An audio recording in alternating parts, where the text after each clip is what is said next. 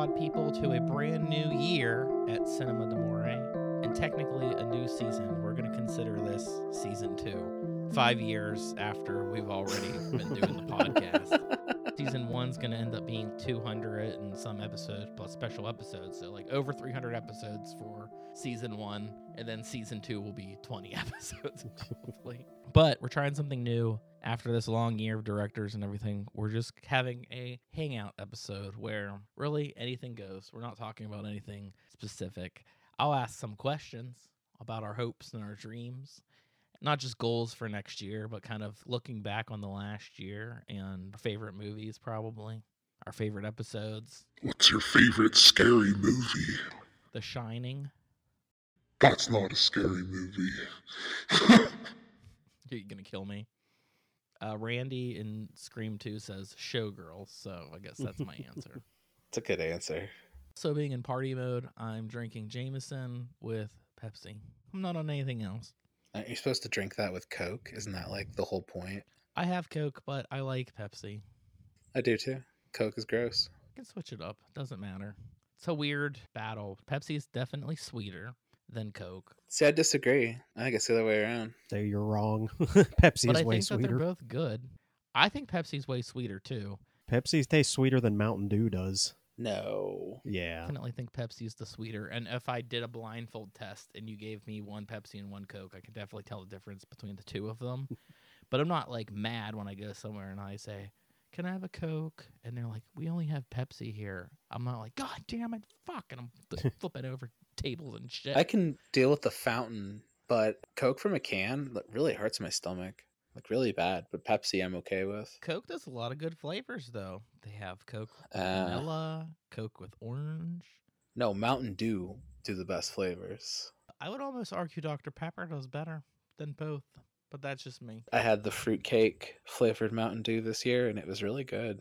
The gingerbread man last year it was really gross. And it looked like cum. Literally, like it was you gross. definitely talked yourself out of Mountain Dew having the best flavors. Man, that Mountain Dew Spark that's out right now, that's like my favorite thing. The like pink lemonade one. It's so good. This last May, Friday the 13th, our buddy Poncho got married and I was in the wedding. And when I went to the hotel in the beginning, which was basically just hanging out for no reason at all, we didn't really do anything.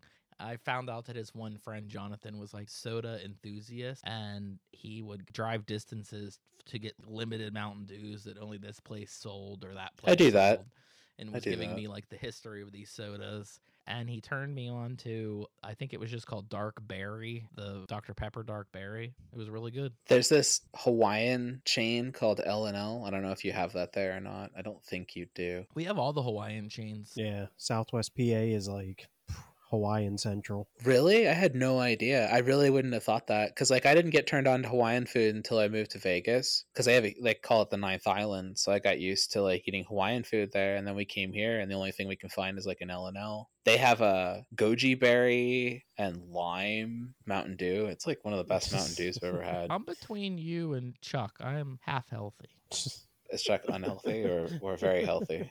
He's the exerciser of the group. Oh, I exercise too. Chuck's like sprinted a mile, did this, did that, and I'm like, holy shit, Chuck, Jesus. yeah. You're definitely the middle because I'm like probably the most unhealthy.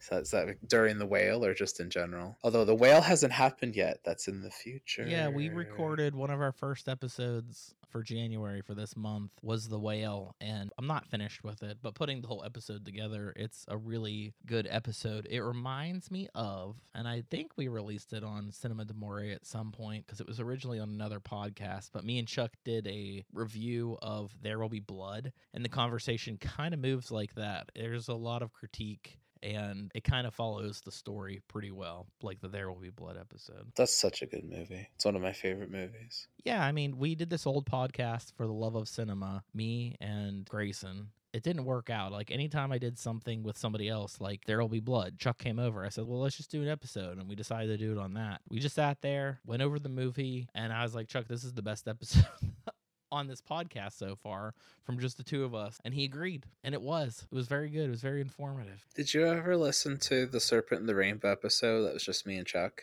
Yes. It was an excellent episode. It was an okay episode. It didn't have me in it. Yeah. It was a good episode. I actually think the episodes without me, but it's just a psychological thing, are better. No, it was like I was like me and Chuck had like a really good, strong conversation in the episode. We didn't stop. There were no breaks. So it was like it's good. It's good flow. I do like the end. You were talking about editing it. You're like, not my problem. That's going to be Justin's problem. there was no difficulties that I can remember. Who knows? Mixing the podcast, I run into some problems which end up being like background noise or like static. Like there's been a few times with Chuck where he's got really weird feedback. And there's been times with you, Lexi, where you're just breathing really heavily into the microphone, and I'm like, I "Oh man. I gotta go, I gotta go edit this all out." I sound like a fat kid. when I'm we like, "Ugh." did the whale, no one that listens will hear it, but I'm talking and you're just like, you should leave it in. So it's like a fat guy like breathing in the background. waves Alright. splashing and heavy breathing. it's, it's about right. I think I'd like to do a hangout episode every once in a while. It doesn't have to be a routine thing, but it's nice to not have to do any sort of research and just get together and talk. You could do an episode like on our show. Your old show, Yeah, my old show. the Three Demers, The better show. No, not really. If it was your show, why would you come on onto our show? Exactly. We would do our fourth episode would be a discussion. It would just be a discussion about whatever the subject of our month was or something like that and just kind of going over things. Which on the editing side of things, that still created like four episodes a month that you had to episode I do uh, find it interesting though that you had no conversations at all, no discussions until that fourth episode. What do you mean by that? I'm just being goofy because you were like, Oh. our fourth episode, we had a discussion. like as if the other episodes there's no talking whatsoever. My my initial concept with that, especially early, like when you listen to the very first few episodes, like I just had a discussion about film critics. I had just a discussion about the film tropes I think need to end, things like that. So it did become more oriented as I went on, kind of thing. But there are topics in the industry that are things that you want to talk about that don't really have anything to do with one particular film or whatever. And you're always like welcome to have those kind of conversations. Those every once in a while go in and have like an industry discussion as opposed to a discussion about we a specific uh, film. some topic episodes, and especially when we came back from the pandemic and we started doing everything remotely. I think how, Chuck, how many episodes do you think it was until we covered a movie? Like four or five? Yeah, probably. We were just doing film preservation and stuff like that. it gets really interesting. I've said before there are there are many films, many many films that we covered on both here and my old podcast. Especially on my old podcast, I gave information about each film at the start of it. You end up reading the history of these movies and like the process of getting them made and the difficulties that they faced and stuff like that. A lot of times, the story of the film is more interesting than the actual film on many films. I would love a movie made about H.B. Halicki and what he went through to make Gone in 60 Seconds. That would be a better film than Gone in 60 Seconds. And I'm talking the original, not the Nick Cage one. And I would make one on the Nick Cage movie. There is a documentary about it. I would make a better one. The making of doesn't count. It wasn't a making of, it was something about it. It was a difficult film to get made too, the remake. That's the thing is that uh, H.B. Halicki's wife ties everything up. She makes everything really difficult. So she's she's a cunt. You're not Can't talk to be about her. sexist on our podcast. Not because she's a woman. She's just a cunt. If She's a man. She'd Mhm. be a cunt too.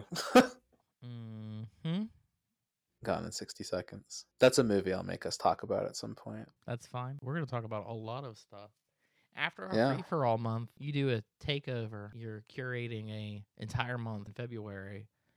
so I'm thinking something interesting about a takeover month, but honestly, we can't do another takeover month until Chuck decides to do one because I've already done one. what was yours? I think Planet of the Apes, right? Oh, were you considering that? I was thinking you were considering Tarantino. Oh, that was so long ago. I don't even remember. Did your two months of Tarantino? Sometimes I'm like, does everybody want to do this? And everybody does, so it doesn't matter. I don't think there'll ever be anything that you'll present to me that I'll say no to. It doesn't matter genuinely. because all Chuck has to do is say yes to it, and then it's a done deal. The only thing I won't cover is Harry Potter. Well, then you'll have a break because me and Chuck will. I don't think that you guys should either. And why you should that? just because it's a complicated conversation. And you're but- not ready to have one. I don't know. I I mean, I feel like I'm telling you what to do, and that's not what I'm trying to do. But I think uh, honestly, you have the opportunity to, to talk about these movies and talk about the creator in any way that you want. Or- but she's a bad person, and the thing is, is that like it's not the same as like someone who's a bad act, like a bad person who's an actor who shows up in some movies, like you don't necessarily have to support them but like when someone is a creator of something and they're that heavily involved in their work and they have a say in literally every single aspect of it like there wasn't one thing that was done at the universal parks that she did not like personally like approve. She said it had to go exactly this way. It has to be done this way. Like she's involved in all aspects of it and like she's a TERF and a TERF is a trans exclusionary radical feminist. And so it's an idea of that I don't belong and I don't exist. And she fights very hard against trans rights. She fights very hard against trans people. And her Twitter has become like a cesspool of just like anti LGBTQ rhetoric. And it's like, I get like, you're like, well, separate her from Harry Potter. And it's like, I don't think you can. I don't think you can separate J.K. Rowling from Harry I mean, Potter. you have like Daniel Radcliffe's a prime example. He spoke out against her. He's the star in all the movies. Sure, but she's she's more heavily involved in it, and I think like spending because it's gonna take. Well, cut out every Harvey Weinstein movie. You cut out a lot. dude, he's a terrible person. Uh, yeah, that's why I brought. That's why he was my example. But I, I once again like you're not wrong on Weinstein. Like uh, like that's the conversation that I but was gonna. But you won't have that conversation if you're not on the episode. Okay, but and like I think that your perspective matters. I'm like the Mary Poppins of podcasting. I'm like, I feel like if I go and I tell my trans group that I'm covering the Harry Potter movies on my podcast, they would ask me, why would you ever give her the light? So that's what I was saying was that like But how many like okay, you're a big YouTube person. There's so many videos I see, mostly superhero stuff. It drives me crazy. Uh, but these people spend hours and hours and hours and hours and hours tearing down things that they absolutely hate. And you can talk about the franchise. they're making money off of that. Who's making money off of it? The people making those videos, they make money. Yeah, off but, of like, monetization. Warner Brothers isn't making money off of the No, no, no, no. bitching about them. No, it's no. totally okay to bitch about them because if you want to, I mean, they're not doing any of these Fantastic Beast movies anymore because it's like a one-two punch with J.K. Rowling and Ezra Miller, but at the same time, they didn't make any money because the way that they they released the thing. So okay, like everybody told us, well, me anyway, and they said I should say it to you, but it, it was not relevant. But everybody told us that we can't cover Spike Lee, right? Because we're a bunch of white people. And I was like, I don't think it's fair that we can't have that conversation. But when I was a white heterosexual male, it was easier to have that conversation because we're not part of it, but we also tend to like step into spaces that we don't necessarily belong in and have those kind of conversations.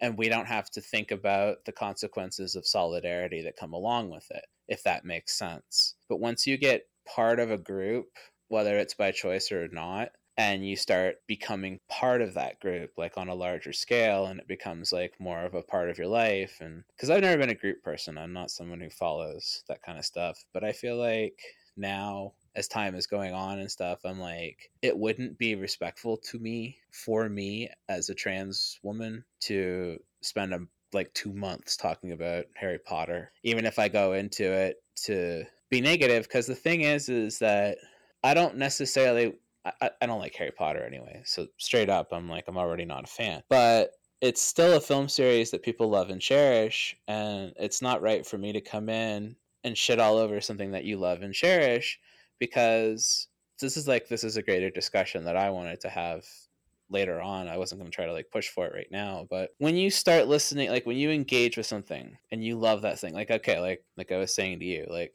I love Kanye West's music. I've been really into Kanye since I've been like getting more into him recently before all of like him really going off the deep. I mean, he's always gone off the deep end a little bit here and there, but like he's clearly He'd lost his the mind. Deep edge like seven years ago, and he still seems to go off farther and farther. but his music is like I I'm music is really important to me and it's actually like more important to me than film in a lot of ways. Like I really love music. It's really there and uh, uh, Kanye's music is like genuinely some of the greatest music I've ever heard. Michael Jackson is some of the greatest music I've ever heard. Like what am I supposed to do with this stuff? Like these guys were generational artists who like what have you. Like they've they've made some of the greatest art in the world and they're pedophiles and fucking anti-semites and they're fucking Harry Potter over here with her like being a fucking TERF and creating like one of like the most beloved She has, series like, ever. in her books like the transfiguration where people become other people and change genders and shit in the stories that you have a lot of people that relate to it and then yeah, and she she, comes said I don't get that. like, what like you wrote Yeah. this it's fantasy we know it's fantasy but your themes and everything don't really line up with your views and we find that strange but i feel like you take your voice off the table if you don't want to talk about it even james that was on the podcast anything with mel gibson he was just like nope i hate him i don't want to dis- discuss him He's one of the most talented people I've ever seen. Honestly, like one of the greatest directors I've ever seen in my entire life. I, I guess Every I film the biggest problem with the selective nature of of what people are upset about because you can find some extreme person in every aspect that I'm say, saying is like the worst of the worst and be okay with it. Oh, he's you know racist or something. But I love H.P. Lovecraft, but it's okay. People were racist back. You know what I mean? Like, why wouldn't you cut off everything the minute you find out because it's tiresome to even know you're enjoying something and people are like you can't enjoy that anymore and you're like why and you're like well the person did this and you're like oh shit i'm not up to date on that so I feel like so much of like what I love and care about are things made by terrible people.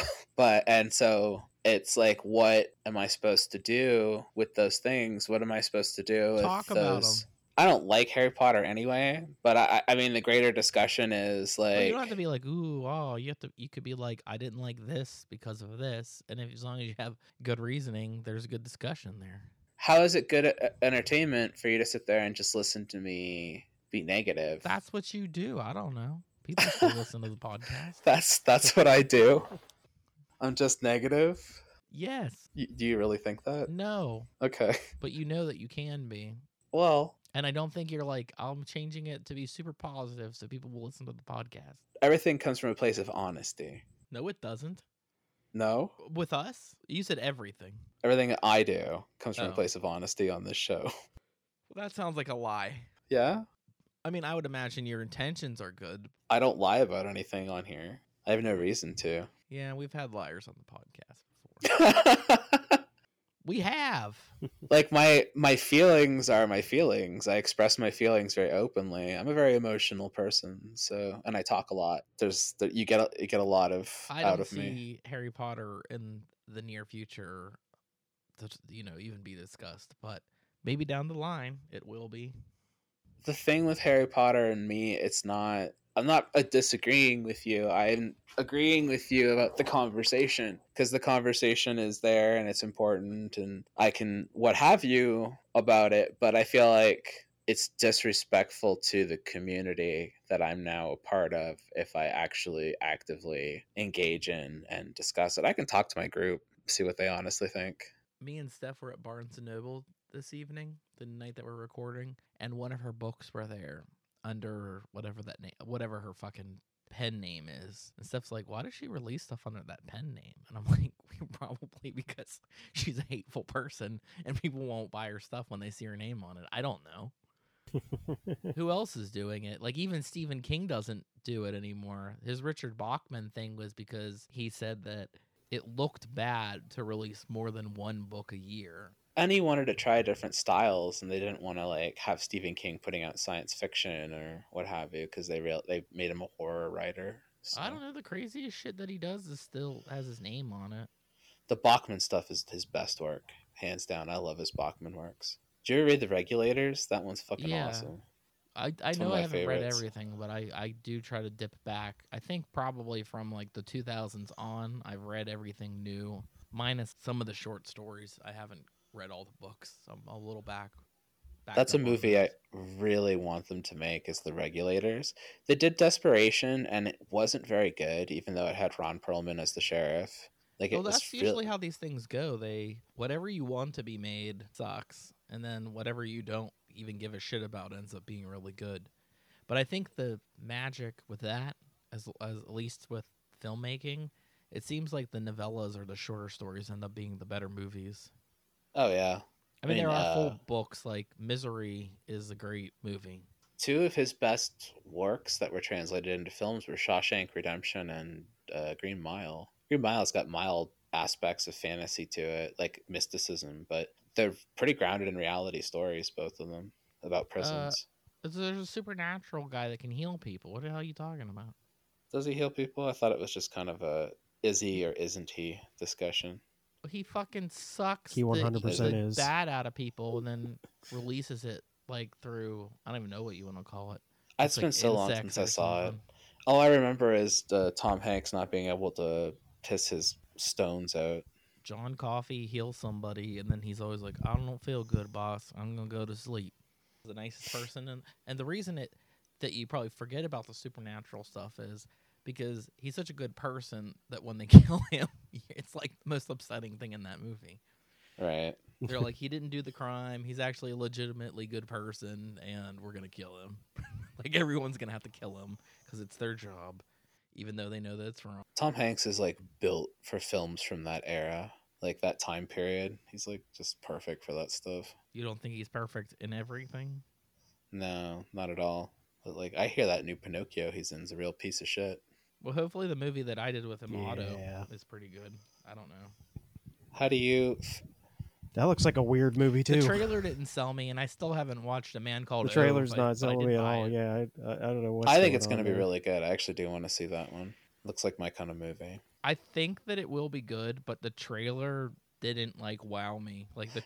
trailer didn't have like Yeah. any funny one liners or like everything felt real out of context and nothing was funny. Yeah, it's just like this guy's a jerk. Go see this movie, and I'm like, I, mm, yeah, you're not making me want But to. I but from that from the people that worked on that movie with me, they said that it was testing very well with audiences. We don't get it locally until like a week or so from now. It was released at least last year so that it can contend for award season. I'll tell you this, it's an angrier Tom Hanks or a meaner Tom Hanks than you're used to.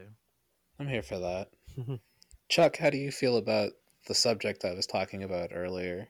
The Which one? That the was very the, the like being a trans person and covering Harry Potter and like covering the works of people who are ill begotten and how you feel about that and if you can or can't or I feel like anyone can cover anything. You got to do what you think is right. I will say that, like, but probably agree a little bit with Justin that it's almost. I feel like it's almost the opposite to just shut things off and just not engage with them because that almost feels like it's almost giving more control of that thing over your life to say like, well, I'll just ignore it and not engage with it at all like it doesn't exist whereas i feel like it would be a more meaningful positive experience to say again even if you don't like the things in it or to say like i don't like the person that makes it to at least give those reasons why Well, I don't know if it's you don't like, it's that they're a bad person. Do you keep supporting their work if they're a bad person? take this for example. I thought Baby Driver was a great movie, and basically the two leads are like mixed up in all this sexual assault allegations, and they've been on trial and, or at least accused of things. I don't know. Maybe Edgar Wright will be one of those people down the road, and he'll do something, and we'll find out about it.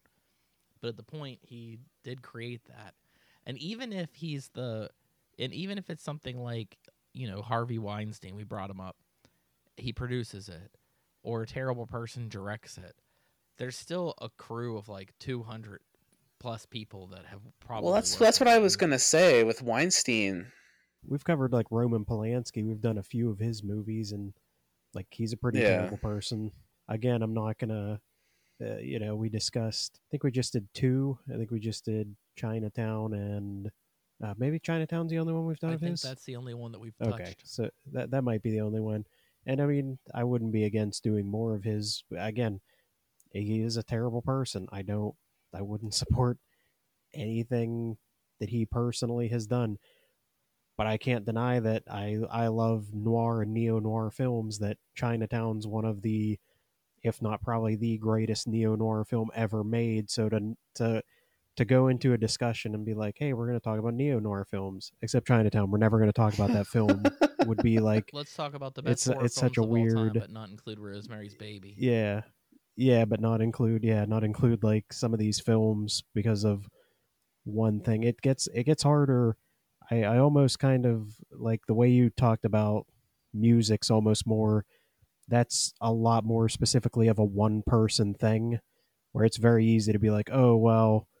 I mean, it was just Kanye West working on that. Like, I could exclude that from, you know, because he's the sole person. But when it becomes you know, a film is, like Justin was saying, there's like 300 people working on that film. It's like, are we never going to talk about that film because of just the one guy or the one person slightly associated with it? Uh, then it starts. It's. I think it's just the because of the way film is more collaborative than almost any other art form that it becomes harder to separate one person out of thousands sometimes especially on like something like this that ran for how many years that i'm sure it's probably up to like hundreds if not a thousand people that have worked on these films and like one person makes it so that it's becomes impossible That's why when you bring up Weinstein, Weinstein was a producer, and Weinstein also had a stranglehold on things. Like I've watched Weinstein make or break people like throughout his entire career. Like he's destroyed people because he just didn't want them to succeed in any kind of way. Like nobody liked him and nobody wanted to deal with him. That's not I'm not like supporting it, but like Weinstein also like didn't make those movies his company produced them he wasn't a director he doesn't have anything under his belt that Well, he sometimes the things that they would made. distribute, like they would, a lot of people would make a lot of money off of it. Or if you're a new filmmaker at Sundance, like you want at the in you know the '90s, you would want Weinstein's to buy up your right movie and And- distribute. There's been a lot of discussion with that like did they sign a deal with the devil did they whatever but like i Well, then you can't have some people like Tarantino. He he denies that he knew like anything about Weinstein's like. tarantino's not a good person at all so it doesn't matter either Well, way what is he? What has he done that's bad? he's uh, he's ignorant and i hear he's been sexual with people on sets which isn't surprising his stuff with the his thinking he's a black person is pretty ignorant. Uh, you got to see that thing with him on the breakfast club man. That's the funniest thing i've ever seen. It was the day he shot himself in the foot really really hard.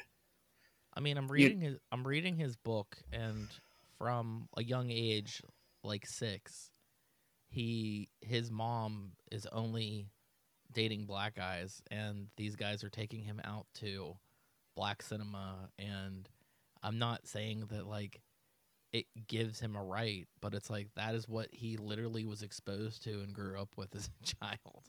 Well, like okay, look at somebody like Eminem, right? Eminem clearly works in a black medium. He's aware he works in a black medium. The content that he creates is horribly offensive. He says some shit like, and I'm an Eminem fan, but like he says some shit in his music that like I sit and I look at and I'm like, I know why people were mad at him back in the day, and I, I completely understand the lines that he crossed, but like the level of respect and the line that he never crossed was anything relating to the black community and anything relating to the black industry because he's aware of who he is and what he is in it. And even though all he does is work with black people and that's been a big part of his whole life and he talks about like what it was like being a white kid who listens to rap in like the 80s and 90s and like the shit that he had to go through and the the ignorance that was he faced. He never uses you know the n word. He never thinks of himself that way. He always knows in the back of his head that he is an outsider inside of a world that he doesn't belong in and so he has to continuously maintain that level of respect, and Tarantino doesn't get Well, that. I, I've seen Eight Mile. He he wasn't a part of that community. He was in the white white trash community. He knew what he was. but I'm saying you get what I'm saying. Like it's about understanding that there's a certain degree of like you can you can work with and you can show respect and you can like and appreciate, but you you're not part of, and you need to find that like line to understand that you're like that's why Spike Lee gets so mad at him. I think is that he Spike Lee realizes that Tarantino doesn't understand that line, and that's why he gets frustrated because he's like, I don't like you because of these reasons. It's not necessarily because he just wants to beef with him, but like he's trying to explain to him, and then he's just fighting back with him and saying, I know, I know. It's like, but you don't know. And you're constantly stepping on that line. And that's why Who says I know? I know. Tarantino, Tarantino's like, I know. No, he doesn't. He says you're wrong, and it's here's Samuel L. Jackson to back me up. And Samuel L. Jackson walks in, and he's like, "Tarantino is not racist." And then, Yeah, how 'cause that he's got a black- He's got black friends. Of course he's not racist. Well, he's made some of the better, best movies with the guy. Yeah.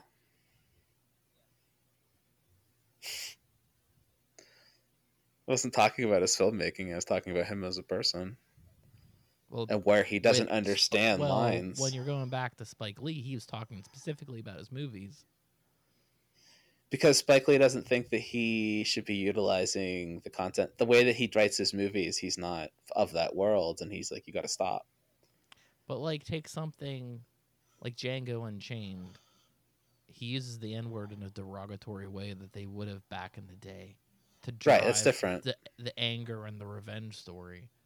I remember hearing about Leonardo DiCaprio being like so sick to his stomach when he had to say the N word in that That movie, and I was made up. He probably loved it or something. right. Well, I'll tell you, he performed it really well. He was one of the best parts of that movie.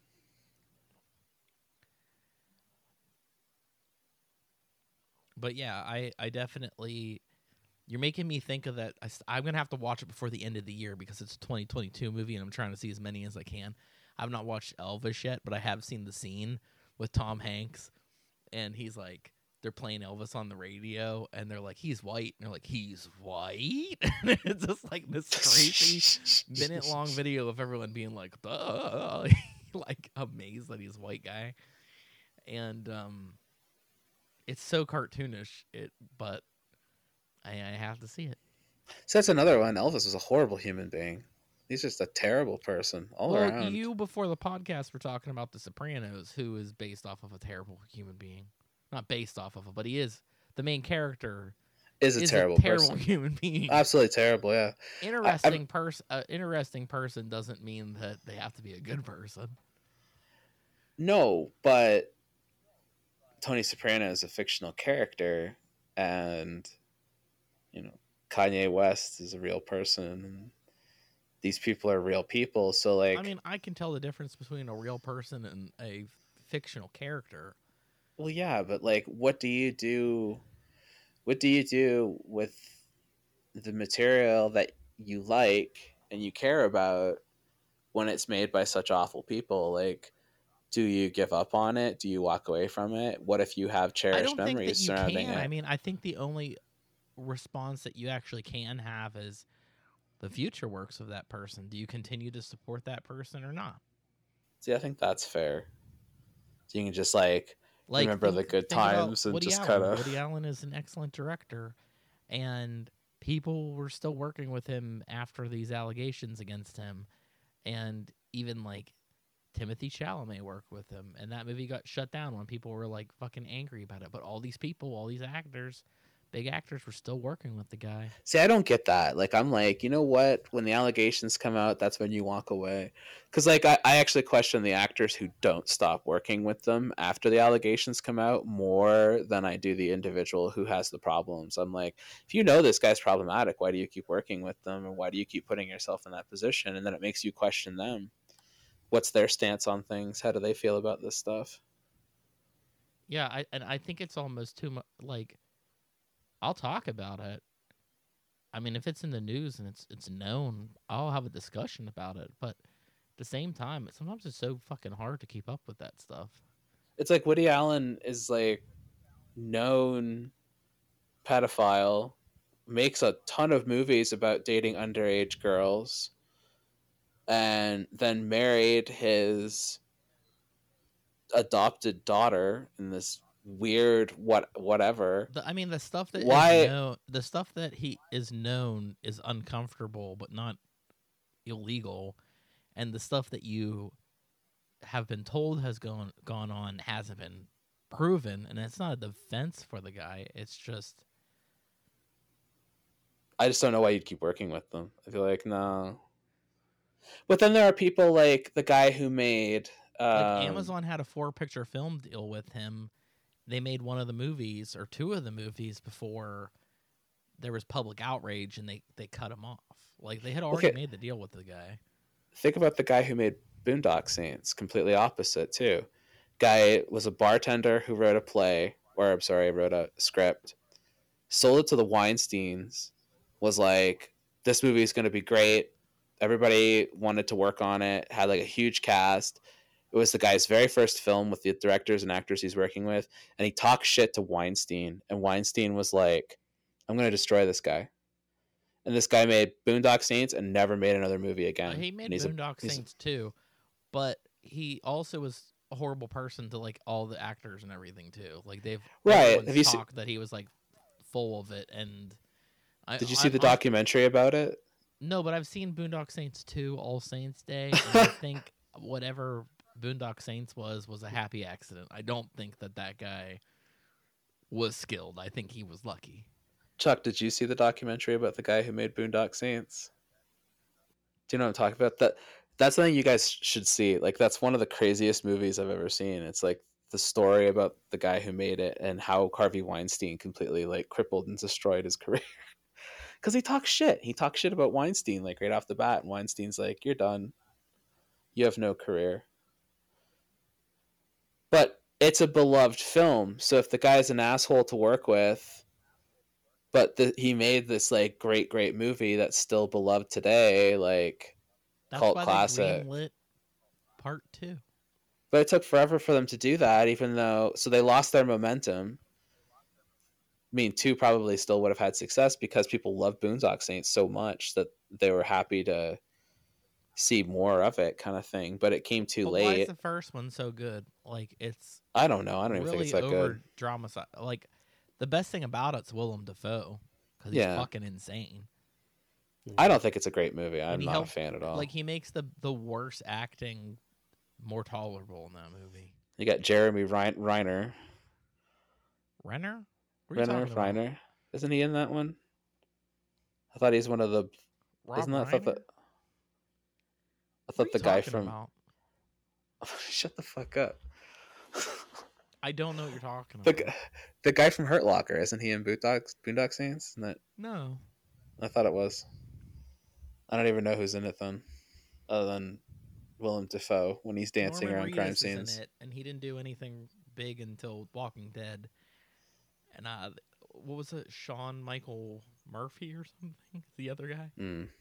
Sean Thank Patrick you. Flanery. I just said a bunch. I was racist. I just said a bunch of You were- Irish. yeah, names. you're just throwing a bunch of Irish names. he uh he he's Hoping they popped were up in in, the a right lot order. of things, but he's always like a guest star on a TV show. You know. He was in what Saw six or seven? Mm-hmm. I think seven. He's like the the main character in that. That's like the only other thing I can ever remember him from is uh, Saw seven. It was definitely seven because it was one of the ones that weren't good. It wasn't the yeah, it wasn't the it wasn't the worst one, which is Five, Five. is definitely the worst one. I'm. I never had a Five's movie where I had one. two people fighting, and I'm like, I can't tell the difference between the killer and the detective. I don't know who is Yeah. who. God. They gave him the same haircut. They They dress have the, the same same. bowl cut, and it's so dumb. I watched that movie, and I like They're the I same like, age. I like like I walked out of the theater and I said, "Well, how are they going to continue the series now that they killed the killer?" And somebody's like, "No, they killed the detective. The killer lived." I was like, "Oh shit!" Mhm. Have you seen that Norman Reedus is getting his own show for Walking It's a, Dead? it's a Walking Dead show, yeah. It's called the Daryl Dixon Show or something like that. Like it's a really stupid. That show ended like Oprah. It was like, and you get a Walking Dead show, and Yup. you get a Walking Dead show, and you get a Walking I was I Dead did show. pissed. I did see a thing from, I think New York Times, and they were talking about how bad the finale of Walking Dead was, but then they say they're like, but it's not even really a finale because they just split up No. the storyline into like three or four different shows. Like even um, uh, I can't remember the guy. What's the guy from Love Actually? Played Rick. He Rick was- Grimes. Yeah. Him and supposed to- Michonne have their own show that are coming out, and well, they were then supposed to have their own movies, and then the they- movies, yeah, the movies became TV movies, Shows? and then became mini series or something. because like they never came out with the movies, and then so they're giving Negan a show with the the wife of the Asian guy who he clubbed the head in of.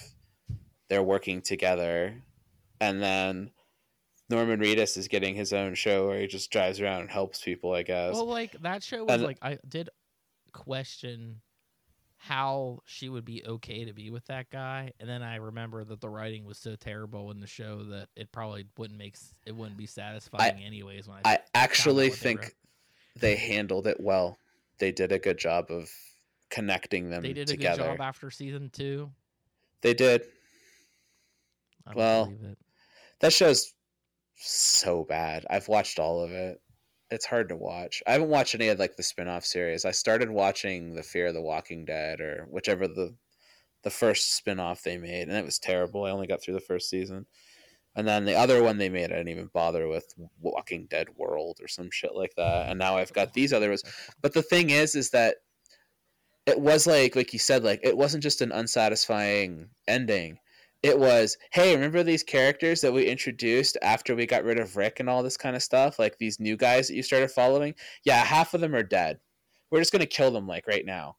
And uh, oh yeah this show's not really done. You have to watch like three other tv series now because this is just a bunch of incomplete stories. And it's literally like you're waiting for some level of payoff on some of these things and you're just like there is no payoff. Like you're forced it's to watch you these shows You don't have no to it's yell. not okay i don't want to spend another You're 10 years of my life watching the these listeners are ripping their headphones off right they now. are well that's why it's your job to fix the audio I'm not. I'm gonna leave it as is. as is okay but like do they really think like genuinely do they really think that the walking dead is such a valued property like amc that it's such a value Yes, they make money off of it. They definitely care about who's it. making like i don't think who's watching it because i don't know anybody who still watches it other than you that's myself all AMC's making money from now. is walking dead In the history of AMC, they've only, in my eyes, have done three good shows, which are breaking Break- bad Breaking Bad, Mad Men, and Better Call Saul. And everything else that I've seen, like And those did like fractions of the viewer numbers that Y- Walking yeah, Dead even does. Walking Dead, like Walking Dead, the first couple seasons of it were like on par with Mad Men and Breaking Bad. Yeah. But that show peaks at like the sixth or seventh season of The Walking Dead. Like it's getting huge viewership. But I've seen the numbers for like the last two seasons of The Walking Dead and they're so terrible. It's like 1 million, 1.8 million people are watching the show. Like they're they lost all their viewers somewhere along the lines. Like no one's Well, fucking watching the show anymore. they also make it impossible to watch like i've gone through fucking hell to watch like seasons of this show like it'll be it'll be like years before i'll get like the next part of a season it's not even like a whole season it's like you get part of a season it's like fuck off with that shit if you're gonna release a season in the middle of another season two years after that season came out like what's the point of like why don't you just finish a whole season at least? Bare minimum finish out a season and then give me two years. Like the, I, the Dor- time Darabont, I think, would have been the better person to continue making that series because yeah. I, I haven't heard his ideas for the second season, which kind of like went back before the first season, and it, it did include more actors from The Mist because that's that's how the guy rolls. I genuinely believe that the biggest mistake they made was letting Greg Nicotero take over that series. He's a fucking makeup artist. He's not a director. I know he not a good thinks he's a director, but he's a fucking terrible director. Like everything he directs is not good. So it's just like I know his visual effects because he's the the KNB. He's one of the guys from KNB. Like he's the founder of them. I know his effects work is like top tier, and I know he's like really interested in like his kills and that kind of stuff and the effects. So he, he's Well, even, like, directing the, in show. that show were really good the first couple seasons, and then they Yeah. stepped away from the practical effects.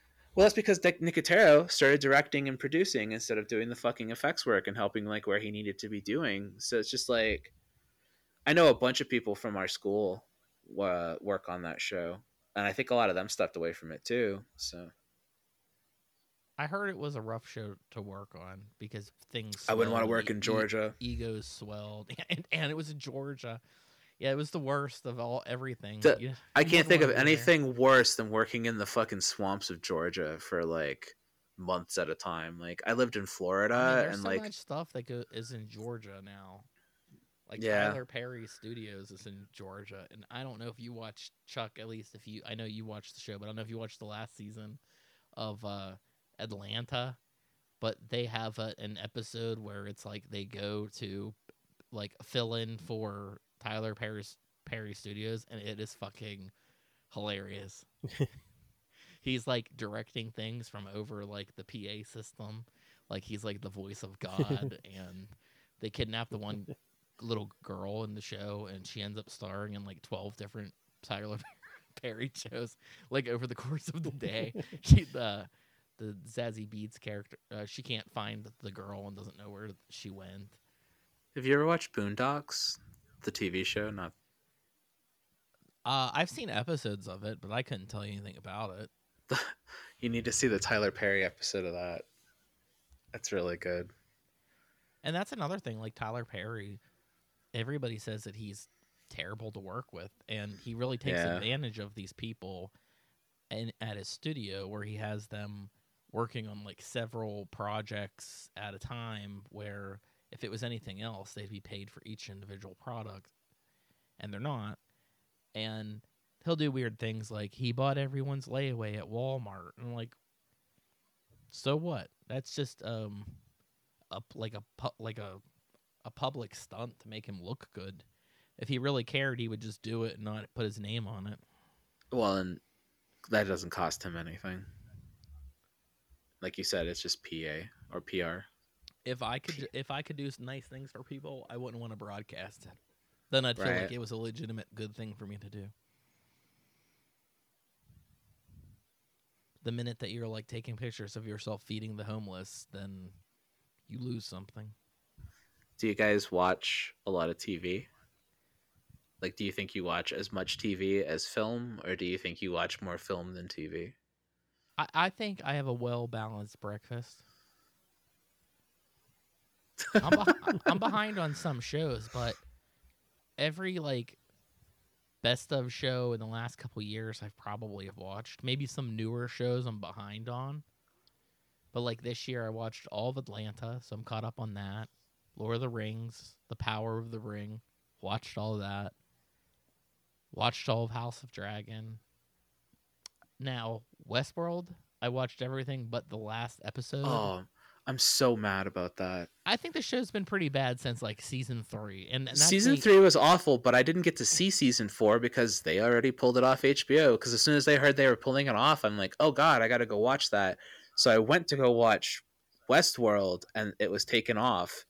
And I was like, I can't believe you already took that off. Like season four just finished. Like it wasn't even out for a whole year, so I didn't even have a chance to see it. That's why I was like, I'm just gonna watch Sopranos because like. You're not missing out on anything. It was No, I know. Season three was dreadful. It was like borderline Four unwatchable. car- carries it on. Four is not any better. It's like they went from being too complicated, which I think the second season was way too complicated. Not hard to follow, just like compli- like muddled for no reason at all.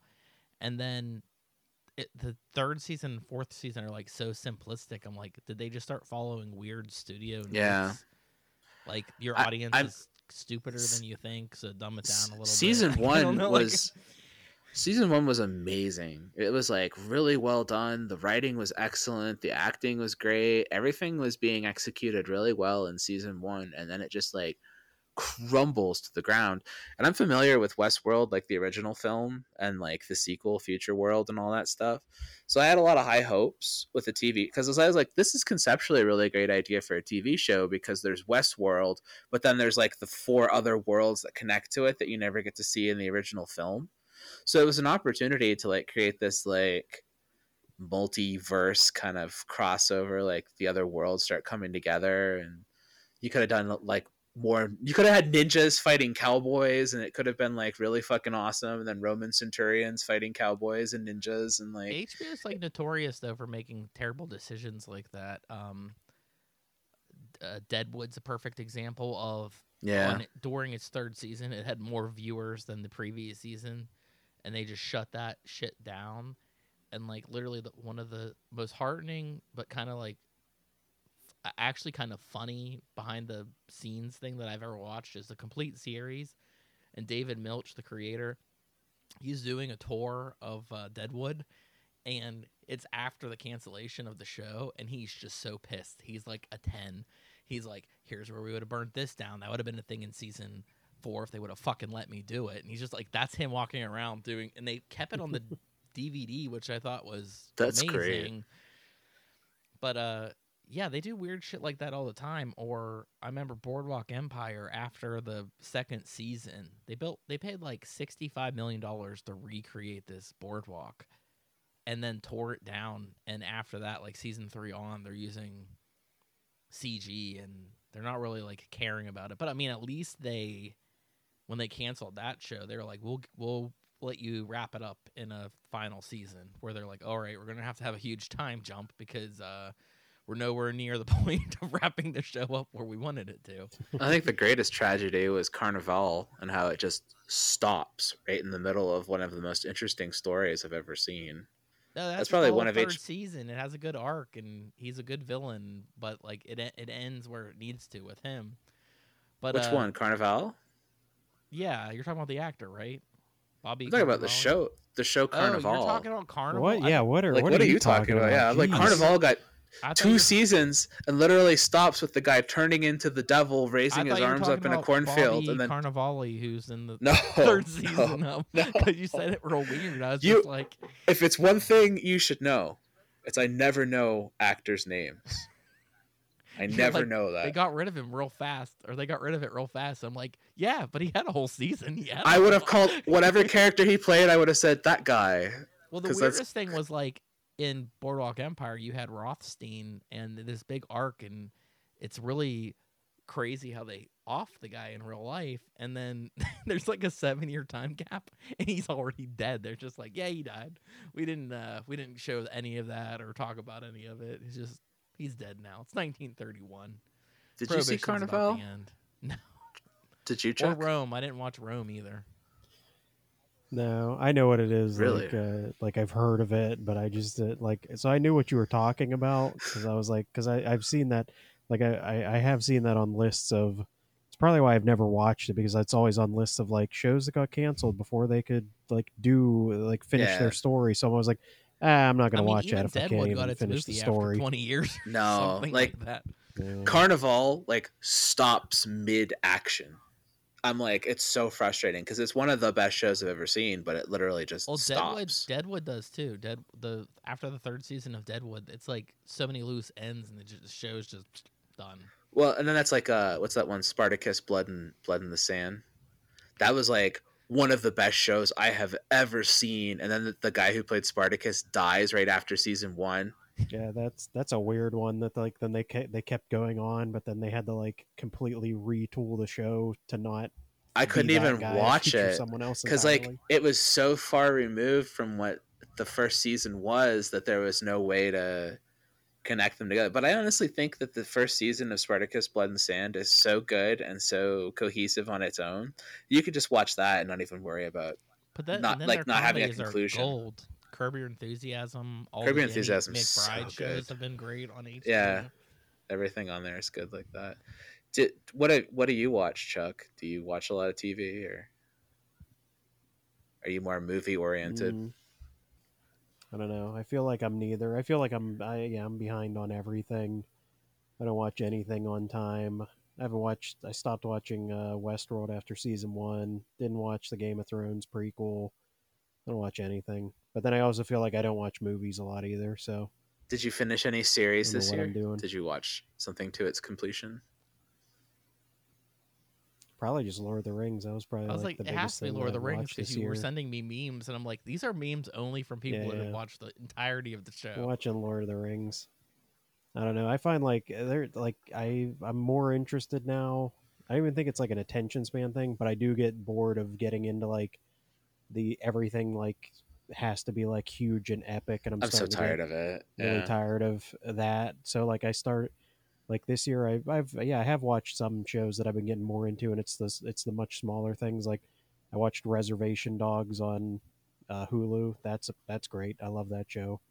That's super fun, and it's like it, that's a it's an interesting look at a community that does not get. Oh, I know what you're talking about. ever. Yeah, I hear good things about that show. Yeah, it's that that show's amazing. I love that show. Uh, and then I'm watch I've watched uh, Mythic Quest. That's Did a you great see the show. bear? I've heard I've great things that's about a- the bear and haven't watched that. Yeah, The Bear's great. The Bear was probably my favorite show that I watched last year. It has one probably the, the it has one episode that's 15 minutes long and it's one single take and that was probably like the best episode What of is TV it? I've seen in years. It's it's a it's a show about a guy running his family restaurant in Chicago Okay. and dealing with a lot of the psychological Pra- problems that come played with by, trying like, to Jeremy Allen White, who was Yeah. another Chicago Allen White character from in Shameless. I was like, yeah yeah he just he just goes I I was right like, back to is it about a Chicago. bear? Is it like a show where you follow a bear around? And then you're like, there's a 15 minute episode. And I was like, I, I, don't I, know could what be it here is, for but I'm this. thinking of the Chicago Bears. I f- is it the name of the restaurant or something? It's the name of the restaurant. Yeah, it's just what they like called the restaurant, and it's like, uh, yeah, I don't know. That's that show. That show's amazing, and it's it's yeah, it feels like it could be just a sequel to Shameless. Like it's all the characters on there feel like they could just be in a different part of Chicago, but they feel like they feel like they're in that same universe of their like not a lot of them are very good people. They're all kind of like trashy, uh, and they get into some messed up stuff, but. But yeah, that show I really enjoyed last Well, year. finish Better Call Saul because it is good. It's one of the It best is- shows ever made. It is. Very I don't- good. I can't get the final season. I can't get access to it. It'll be on Netflix in like five months. I don't know what's taking. Pro- was yeah, like- probably. I haven't bought any. quickly. I, I still do the physical media, obviously. You guys can see, and I was like, I held off on Better Call Saul, and they did like the complete series that came out at the beginning of December. And it's like a really shitty. They just threw all the discs, like all the Blu-ray discs in it, and they. I forget what it was selling for. I think it like went down to like hundred and twenty-five dollars or something. And everyone's like, they shot this show in 6K. Like, give us 4K at least, and we're not paying that much money for a Blu-ray. That's outrageous. yeah, that's really high. And they didn't do I- anything special about it. They don't give a shit about that that show. AMC was just No, they don't, and it's probably better than Breaking Bad. I, it probably is. The writing on that show is absolutely incredible. It's because such a good show. Everyone gets better. You know what I mean? Like Yeah, not just the cast, but these filmmakers get better. And I I actually kind of like some of the behind the scenes things where some of the writers were like nobody's in in when Breaking Bad was going on. They hired like these people that wanted to be writers and probably did the you know some of the best work that they've ever done in their life with these people. But it's just like a weird type of show too, where those writers want to answer all the questions. Like they don't want any loose ends.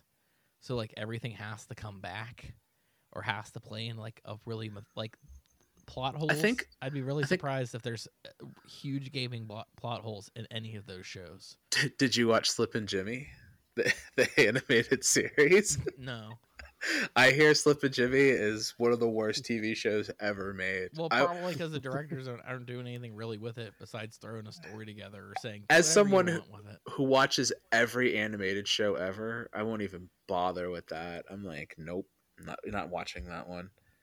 You know, I was wondering though, do you have did, have you watched Breaking Bad again recently after watching Saul? Uh, I've caught episodes, but I've not done like a whole rewatch of the whole show. Because I, I haven't I didn't finish Saul, but I was like on season five, and one day I was like, I'm gonna watch Breaking Bad again, and I just like sat down and watched the whole series again. It's hard to watch Saul in that show, knowing Better Call Saul. It kind of makes you wonder, like It's how they definitely a more tragic show because you have such a good character, like um, this guy that you really care about, and you're like, he, like it's just getting worse and worse for this character.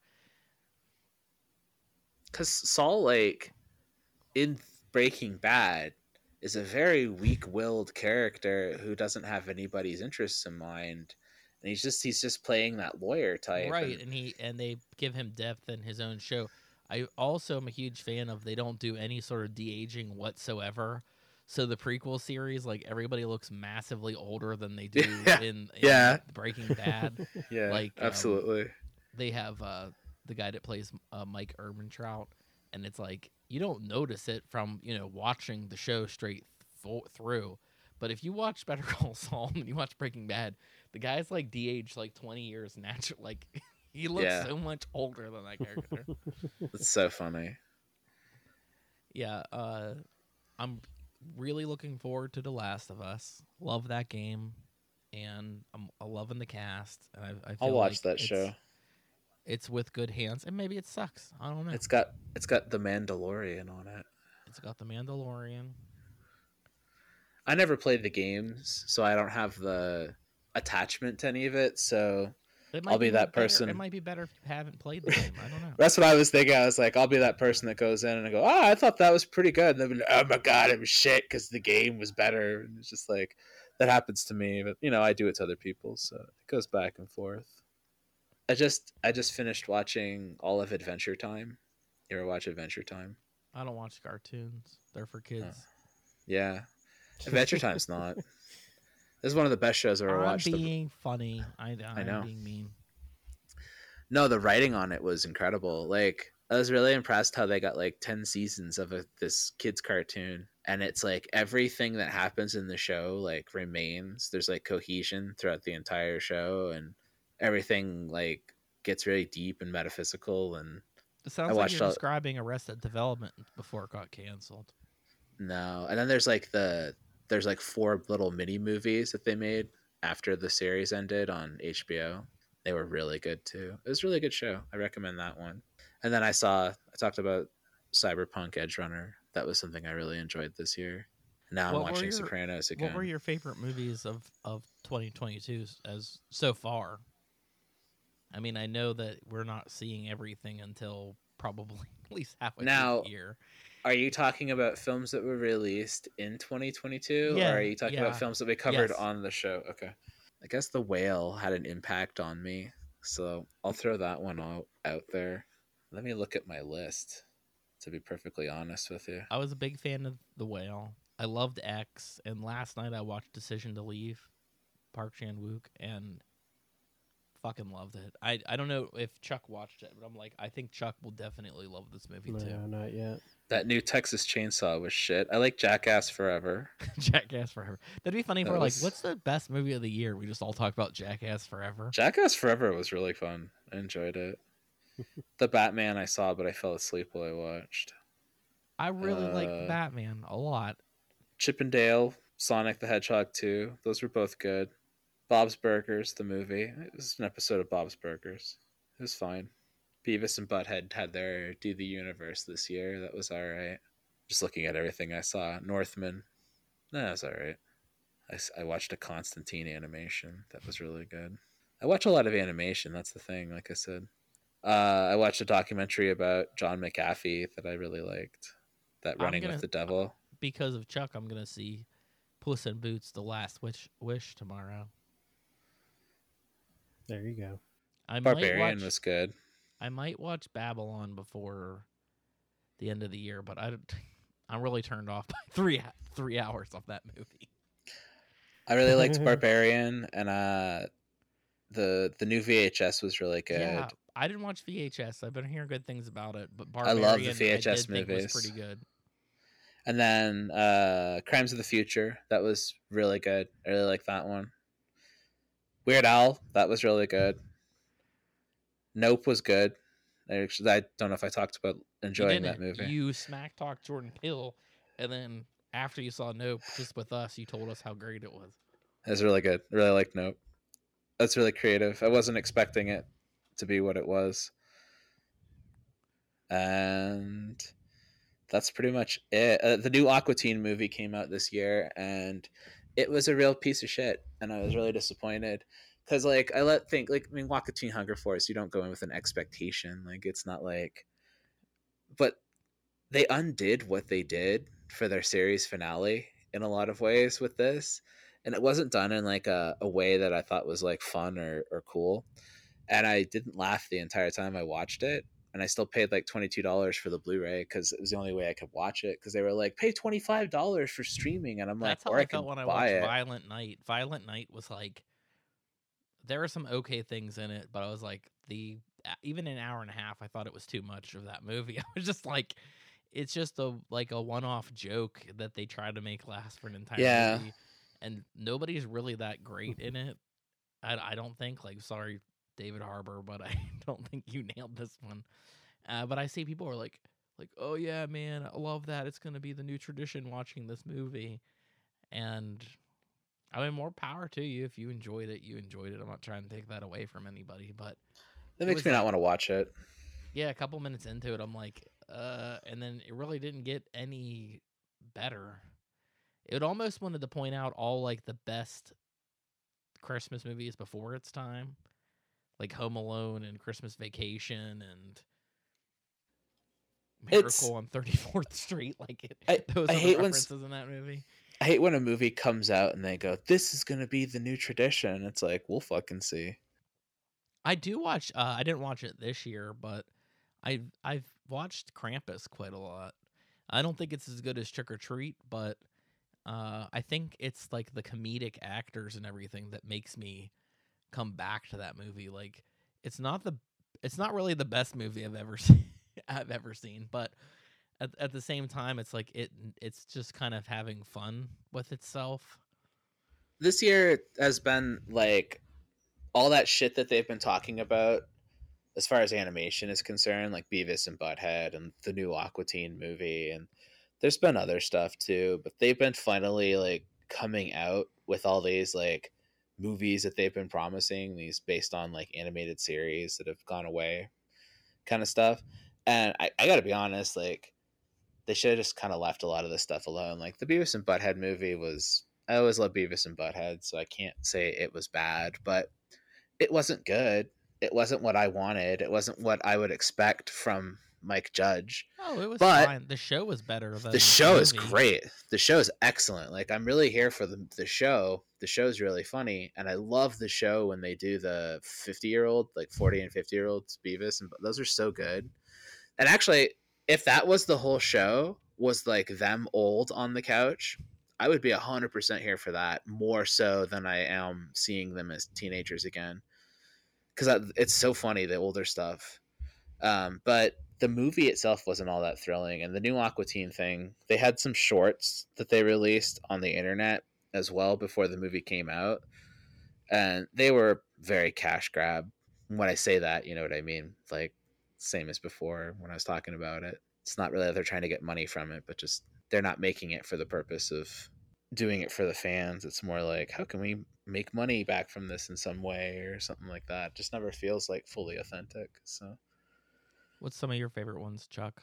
I couldn't even remember 90% of what I saw this year until Lexi reminded me that it came out this year. So I would say probably the two that I enjoyed the most were, I don't know, probably the Batman and, and Nope. Those are probably the two that I liked the most. I did like the new Puss in Boots, though. I think you'll enjoy it too. It's very fun.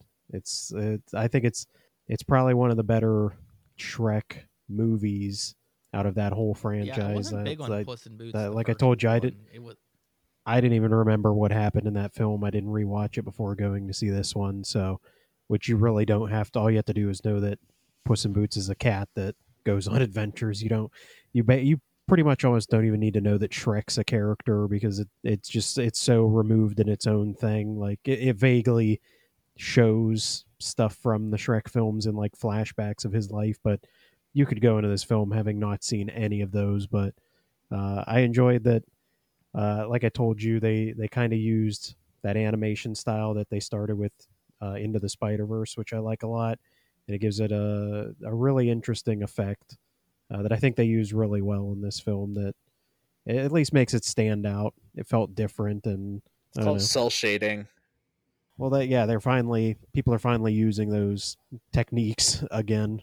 Oh, the Spider Verse ones go crazy. Yeah, that uses every kind of they have like technique that they can think to throw in there. and stuff that like would I mean it's computer, but it would be shit that you would actually see in hand drawn animation. That's probably the only like I uh, we I think we've mentioned before. Like I don't get excited for movies anymore because I don't know they seem to disappoint more often than not. I agree. That's probably like the only the only movie that I'm oh, one yeah. hundred percent excited for is is the next Which Spider Verse actually have a film because I, I just feel like I'm like I don't think they can let me down I'm with not sure if anyone knows, but it was advertised as like Across the Spider Verse Part One, and then they dropped the Part Yeah. One stuff. So like, is the Part Two like uh, just they're gonna give it a whole new title or something? I think they're just changing the name. Yeah, there was I can't remember. I think they said that they want to make it something different. It's almost like to be like the the way they've been doing the Spider-Man films, like Far From Home, Homecoming, No Way Home. Like they're all to be they're to have Spider Verse in the title, but it's to be like into the Spider Verse, across the Spider Verse, and then whatever. yeah, Beyond the whatever the third one's to be. So yeah, I noticed that nobody said they were excited for Avatar too. excited for it. Hap- it came out. It's, Yeah, yeah. It Did you happened. enjoy it? Yes. Was it your film of the year? No, it's not my film of the year. honestly, I saw it in a packed theater, which blew my mind. The people actually have showed up. I think the night of this recording, it's past its like one billion dollar mark. So, sorry, you're gonna get all your other avatars. It looks like. My Um, buddy tried to tell me to go see it in the theater because he Well- really liked it, but then he also tried to tell me something about cancel culture again, and I was like, mm. so so Avatar: The Way of Water. This the third one's called like the Seed Bearer, which is a way better title, and I hope that they they stick with it because everyone's like, "What? Like that's that's what you're calling it?" Um, the story is better because it's not that regurgitated, you know, dances with wolves story again. I think he might be focused too much on like some of the set pieces and the visual effects, but I think you are definitely seeing some of the most impressive visual effects that you've ever seen in your life. That you know, you know it has to be visual effects, but like there's a human character in it, and the internet's going crazy over it because they hate this character, which is fine. They hate the person, all hate the character all that you want, but like people have also brought up like they can't understand how seamless this person fits into everything. Like when they touch him or he interacts with everything, they're like it doesn't look like he's in like this green screen world. Like there's a shot shot where they're on this water thing and the the Jake Sully character is like wrapping this leather strap around his hand. It's like how that looks so real, I, I couldn't explain. There's also a whale in this movie that has a better character arc than most of the movies that I've seen this year. everyone Um, keeps going, go see it in 3D. You have to go see it in 3D. And I'm like, that's what they said when the first Avatar came out. You have to go see it in 3D. And I was like, yeah, I, I- it's I not that do think- impressive. I do think that it is a great experience film, and I definitely think if you're not seeing it on the biggest screen, you're not seeing it in 3D. That might take some of it away, but I still think you're going to be impressed with the shit that you see. If you're a big fan of Cameron, um, the last act is like him just showing off that he's like, I'm the best fucking action director that there's ever been.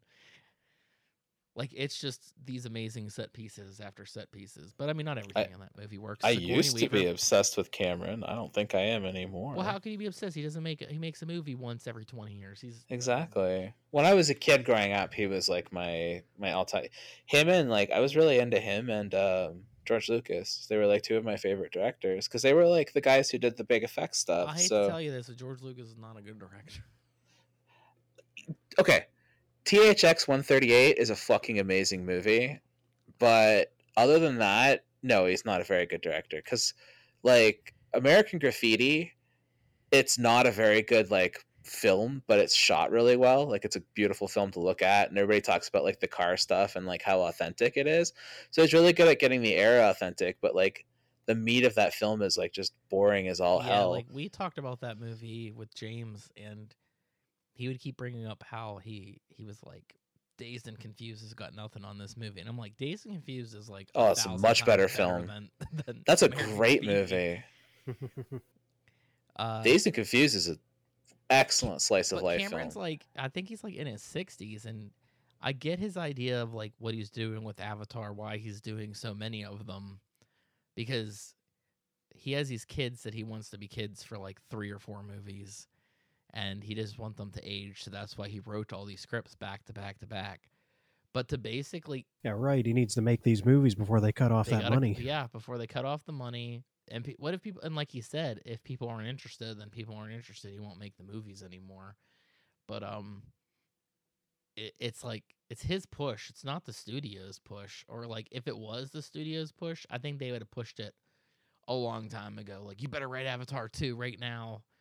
Uh, while Avatar is still hot and people want to see it. I know this is going to sound silly in a lot of ways, but like I just couldn't bring myself to spend the amount of money that James Cameron has spent to make Avatar 2. I couldn't feel good about myself as a filmmaker that I I spent people are literally starving and like dying in this country. Well, that's our interest. That's our industry. But I would and also you've spent a billion dollars on a fucking I mean, most of it was space. Pocahontas. most of it was technology and most of it was probably covid protection and i guarantee you that whatever follows three four whatever you know whatever movies he's has all the technology and everything spent on it already so i don't think that they're going to cost nearly as much as this movie has cost How much did Nope cost to make? Because you know what, that movie looked great. Uh, I you could have no you could have asked me because I worked with the producers on the last movie that I worked on. They all came off of Nope. Like I don't know, they're both space movies. You know, why does one only cost twenty million? I guess one's like obviously I know the answer to that, but you know what I'm saying. Like I just one's a good movie, one is three and a half hours long, cost a billion dollars, and is only really a good film to people who don't know anything about film. Sorry. No, I disagree. it's the most basic script writing. There's no like interesting character development. There's no interesting anything. It's nothing I haven't I seen give before. I will give you all that for for Avatar one. I probably would not have decided to make a whole franchise out of it, but the second movie is better than the first movie, and it is made by a skilled filmmaker for sure. And I'm not defending it. Like I didn't care one way or the other when I went to go see that movie. If uh if it was bad, it was bad. I'd tell you it was bad. I mean, it's it is a long fucking movie. It's over the three hour mark. But no one gave a shit in my theater. That's crazy. I just I uh, I mean, I. I have to give it to Cameron a little bit because I think that he understands audiences still. I don't know how. I don't know like the science, like all these studios been trying to figure out for years and Cameron's has some sort of method or pattern down. Although he did admit that um the last Terminator movie that he produced wasn't as big as he thought because he's like nobody cares about old Arnold Schwarzenegger or old Linda Hamilton. He's wrong. No, he's not. We No do. one saw the movie. I thought it, I thought that that movie was probably one of the best sequels, but I was gonna say the same thing. I was like, I hate admitting that I liked it. You know what? I thought on they're talking about the new one with Linda Dark Hamilton. Fate or something. Yeah. The um Terrible title. Terrible title. Worse than the some- Way of Water. some of the best CG I have ever seen in a movie was that Terminator. Those But, Terminators were um, amazing looking. But me, Chuck had a really good point after we saw that movie, uh, or I think I don't know. We were talked about it, but we were talking about how, like, they don't change anything. It's the same movie over and over and over. Right. again. Like three, four, five, six. Nothing's changed, and we were like, they just need to make like let the Terminators win for once. Like, widely, like drastically change how you think that movie's gonna go.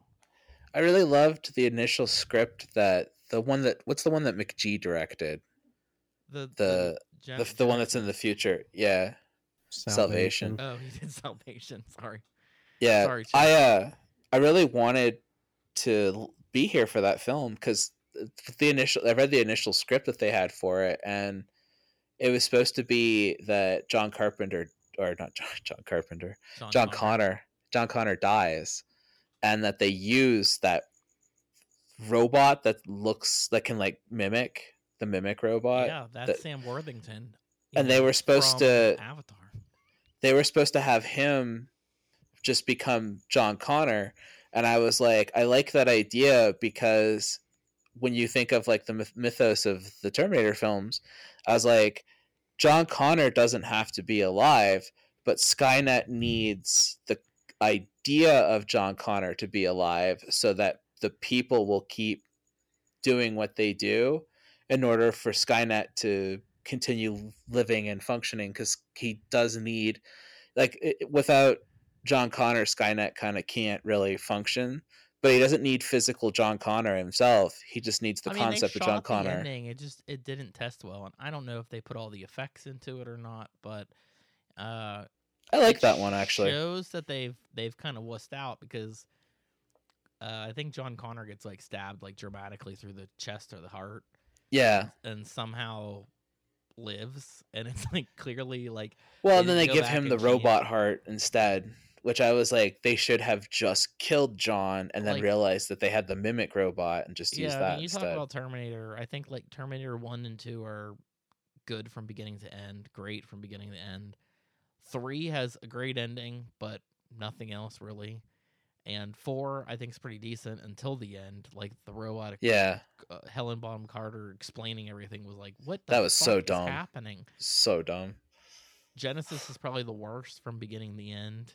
Yeah, And then uh, Dark Fate was like, we're gonna fall back on everything that everybody loves about the series, but it just didn't. Uh, it didn't catch. the be- the best Terminator thing I've ever seen outside of the first two films was the Fox TV series, the Sarah Connor Chronicles. Sarah or Connor. Chronicles. That was an amazing show, so well done, and it had that chick from Firefly playing a Terminator, and she was badass in it. I swear, you put her in it, and the show gets fucking canceled in two seconds flat. because of her two canceled shows. At least that show had a second season. It did. It didn't have any conclusion either, which is really frustrating. Um, what are you looking forward to watching in 2023? There's a new Ari Aster movie with Joaquin Phoenix. I think that will probably be good. There's a new Wes Anderson movie, and a new Scorse- and a new Scorsese movie. What's the um, Scorsese one? the Killers of the Flower Moon, which he's made for Apple. He's like, I don't know why it's so expensive. I need to read the book. I st- it's like I'm like I haven't read the book yet, and they just keep giving me more time. They're like, it's coming out next year. It keeps getting pushed back. Mm. Sequel wise, I'm like with Chuck across the Spider Verse. I'm pretty excited about that. So we'll probably be let down. It probably won't be any good. Um, and do Just so you know, I also want to see that one. The the spider one. I liked the. spiders. You know, I Yeah. like anything with spiders. I like the Arach- spiders. arachnophobia, into the Uh, Spider Verse, whatever you uh, have. Oh, it's all spiders. It's all good. No, I like the first uh, the first CG. But yeah, I can't, Spider-Man. can't remember what else. Uh, Dune two. I'm definitely Dune 2, I really- that. Are we gonna cover that on the show? Yeah, think? we'll cover both Dunes.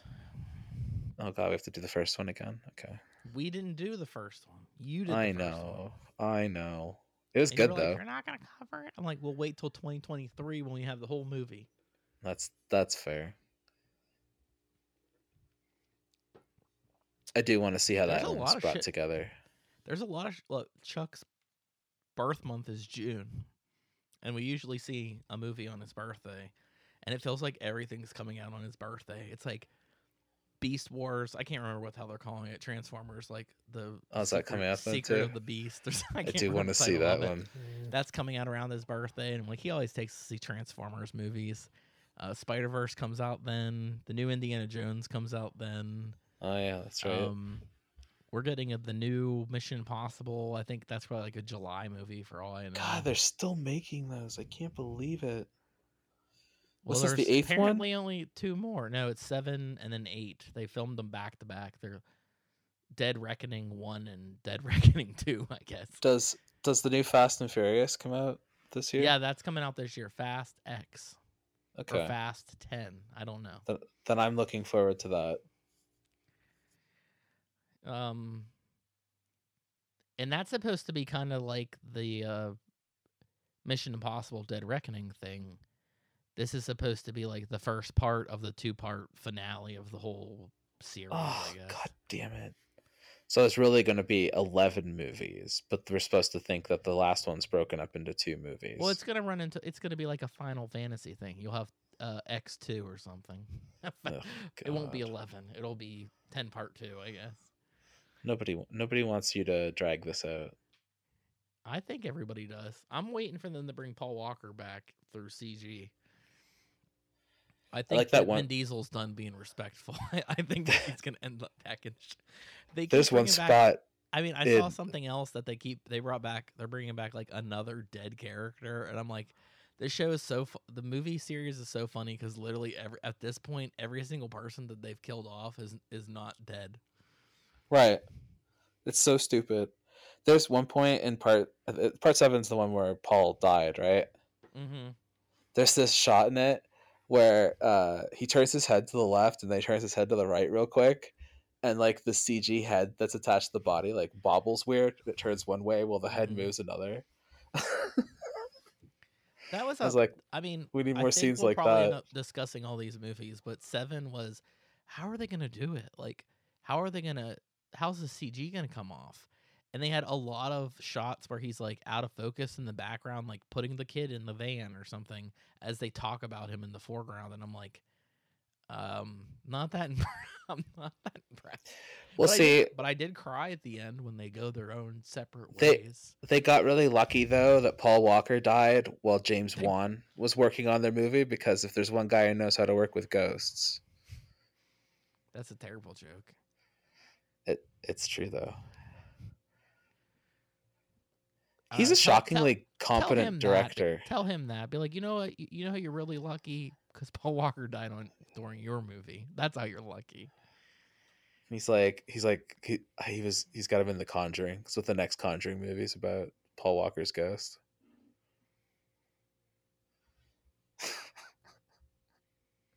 Chuck, what are you excited about next year?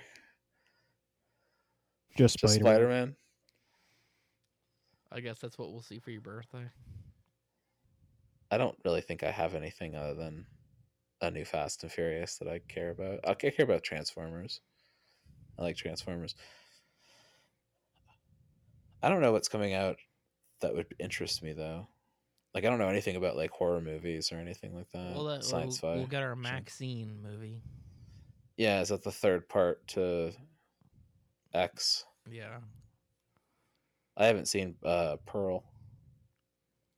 you have to see Pearl, or MaXXXine won't make any sense. Actually, I'll tell you what. that's true or not. You can I don't probably watch it know- without it. I don't know too many people who like X. I know you're like a big fan of Go it. on and I, the internet, man.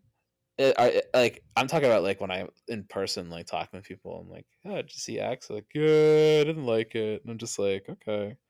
I don't disagree with you. Like, I'm sure like the internet does love it, but like it was really funny. I've talked to just- people too, when I've said that I've found a lot of enjoyment in that movie, and they're like, "Oh, you know what? I really liked it too." Like, it, it like in my honest opinion, I think it was. I'm sorry, sacrilegious, better than the Texas Chainsaw Massacre, although it's a huge homage to the Texas Chainsaw Massacre. I can't, I can't in good conscience give you that one. I think it's But a I'll- unique film where it's really more of a romance in a lot of ways. Like romance is the forefront to it than the actual horror. But I mean, I'm It's all- not. I don't really go to bat for all these films either. Like I, I like the movie. I don't care if anyone else liked the movie at all. No, I don't either. I, I get you. Like if your favorite movie in the world is is Violent Night or you know whatever, then it's your favorite movie. Enjoy it. I'm not trying to take that away from you. It's like I always say to people, I'm like, what's what's the best what's the best band in the world? The best band in the world is your favorite band, whatever it is, because film and music is subjective. It's subjective. So the best is really, I mean, if you're talking like from a technical standpoint, then we can have a technical conversation. But if you're saying like, what is the best movie in the world? It's like whatever you think the best movie in the world is, is what it is. If it's technical this year, I think it has to be a decision to leave. I don't know that one. You got to get Mo- Mubi or whatever it's called. Yeah. Oh, that's the one you're telling me about it's today. Really impressive. Like it's, it's got that same kind of CG that Zodiac had, where you, I mean, besides the shots, like you like know that they couldn't pull that off any other way. That uh, they utilize the CG, but otherwise you can't tell. Do you have any other questions for us, Justin? I don't have questions for you. You said you did. At the start of this episode, you did. I guess the biggest question I have is where you would most like to see this podcast go. What what kind of things would you like to go? What, or is there anything that we've done in the last year that you really liked that you wish that we would have more episodes like that episode?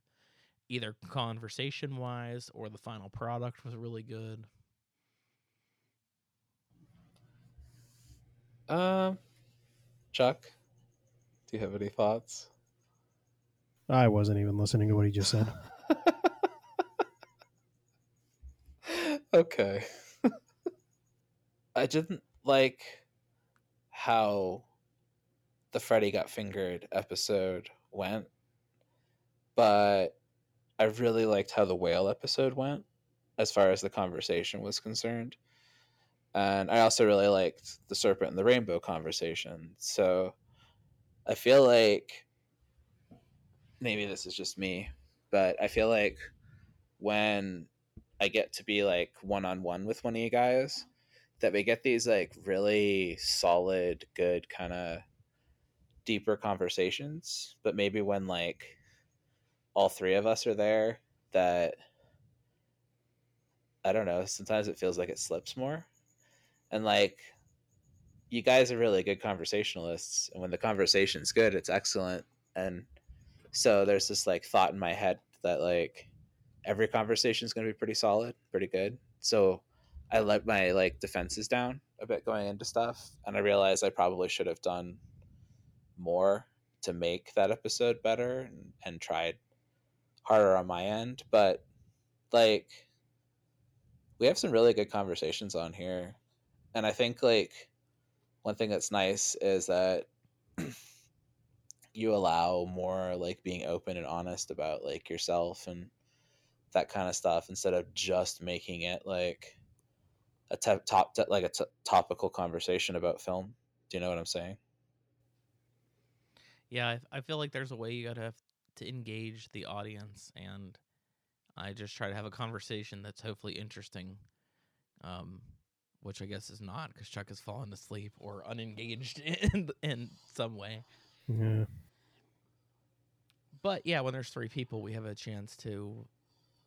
We kind of like have longer pauses, which end up getting cut out because we are trying to see who's going to speak or how we're going to direct the episode a little bit. And uh, that usually gets cut out so the audience doesn't end up hearing it. So even the worst conversation, we can make flow in editing. I also have a tendency of not liking negative space, so when it feels like nobody's talking, I'll also panic. And I'll start I'll start talking about nothing. Well, that's probably what our intentions are to make you panic. I mean, sometimes it definitely is. I love negative space. What's that, Chuck? I'll sit here in silence for the entire time. Wait, you have anxiety when we don't talk? And then Chuck's just like dead silent. He's just he's just tapping his fingers together like a villain. No, don't, don't do that. yeah, I always get anxiety when it's like too quiet. I have to have like noise. Uh, you do have noise. You've had crickets. Uh, They haven't chirped today. I got Oh, a cat yes, purring. they have. They have had they Oh, I've heard them. That's really funny. I haven't heard them at all. Well, what's funny about it is you have this frog, and we. Tr- I don't know. I try to cut out the crickets the best that I can. You know, when you're not talking, I cut out the crickets, but when you're talking, there's crickets.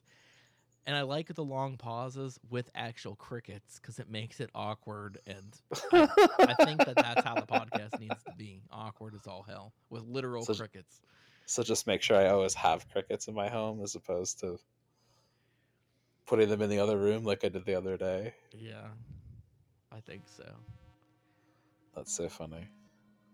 But no, that was just a little hangout episode. Sorry if it ran long, but if anybody's interested in these type of things, maybe we'll do it more often. I don't think once a month. It's just like whenever the fuck we want to, or if you want to have more of an in-depth conversation about Harry Potter or something, we can do that. I mean, I'm here for that. There's definitely more of a conversation to have about it that doesn't involve talking about the movies. I could probably pull up some information instead of just winging it from the hip, which I do on this show. I don't ever look anything up, even though I have a computer in front of me. I mean, I think if we do cover something like J.K. Rowling, we should at least split it into 11 episodes. It's a lot of episodes, man. I know, and we'll just title it after every movie that's been made so far. How many movies are there? Uh, 11. Why are there? I thought there was only six. There's 11 of them. Harry Potter? Yes. What comes after six? Seven. What's seven called? Deathly Hallows Part 1. I thought that was six. Six is the Half Blood Prince. Oh my god. And and the the the Deathly Deathly Hallows last book, right? Yeah, but they keep going after that. So what comes after that one? The Fantastic Beasts and Where to Find Them. That's not Harry Potter. That's like prequel it's shit. the Wizarding World. it ties in. Yeah, I guess we'll decide on how we're releasing our episodes, but as of now, the whale's the only one recorded. It'll either be the first or the last of this month, which is going to be a free for all, which is just us talking about whatever the hell we want to. We each pick a movie, no theme whatsoever. You know the drill. I do. So thank you for listening, and we'll be back in a week or so. Bye. All right, that was our episode. Thanks for listening.